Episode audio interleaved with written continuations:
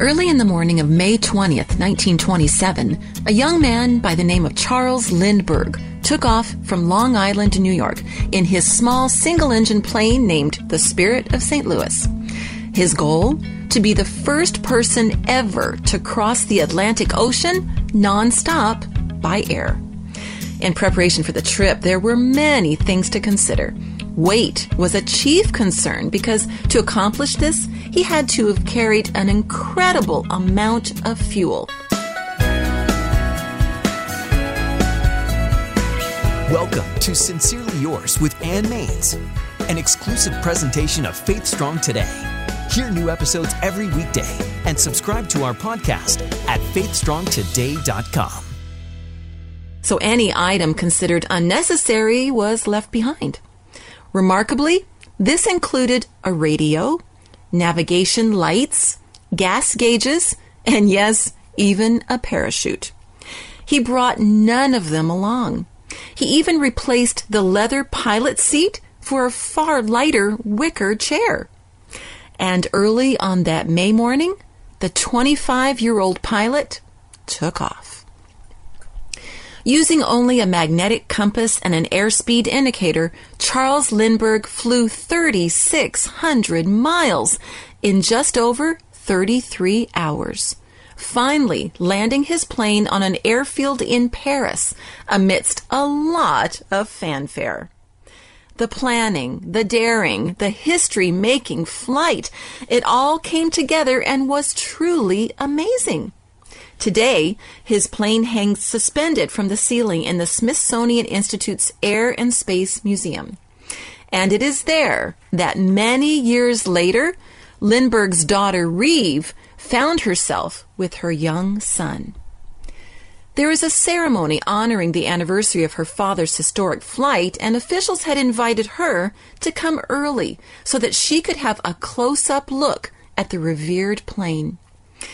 And so that morning, Reeve and her young son Ben eagerly climbed into the bucket of a cherry picker and were hoisted up until the plane was at eye level and within reach. She had never touched the plane before, but that morning, Reeve finally had her chance. Tenderly, she reached out and ran her fingers along the weathered antique door handle, the same one she knew her father had used as well. The magnitude of his accomplishment hit her all over again. It was quite an experience. With tears in her eyes, Reeve whispered to her son, Oh, Ben, isn't this amazing? Ben was equally impressed. With quiet reverence, he gasped, Yeah, I've never been in a cherry picker before. Perspective is everything. And that's basically what we're told in the 11th chapter of the book of Hebrews. Known as the faith chapter in the Bible, we're presented with our own heroes of the past, people such as Enoch, Noah, and Abraham. With little more than their compass of faith, they navigated across a great distance using only God's voice to guide them. While others may have questioned their decision to travel deeper into the unknown, Noah to build an ark, Abraham to leave his home, those decisions were made with a heavenly perspective. And that made all the difference. Reading from the Amplified Bible, we find this revealed in verse 6. But the truth is that they were yearning for and aspiring to a better and more desirable country. That is, a heavenly one. While their physical vision was limited to the present, their spiritual eyes looked over God's great ocean of faithfulness, and without a lot of fanfare, they crossed it. We can learn a lot from them, our heroes of the faith.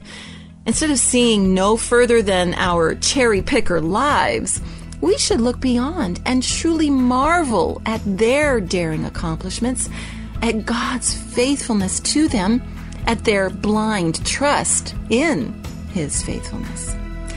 Once we get into the habit of doing that, no matter what ocean we need to cross, we can rest assured that we too will land safely in God's arms.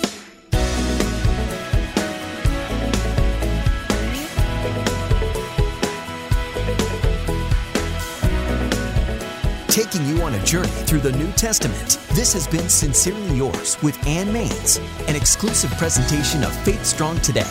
Subscribe to our podcast and join us on social media. All the details are at faithstrongtoday.com.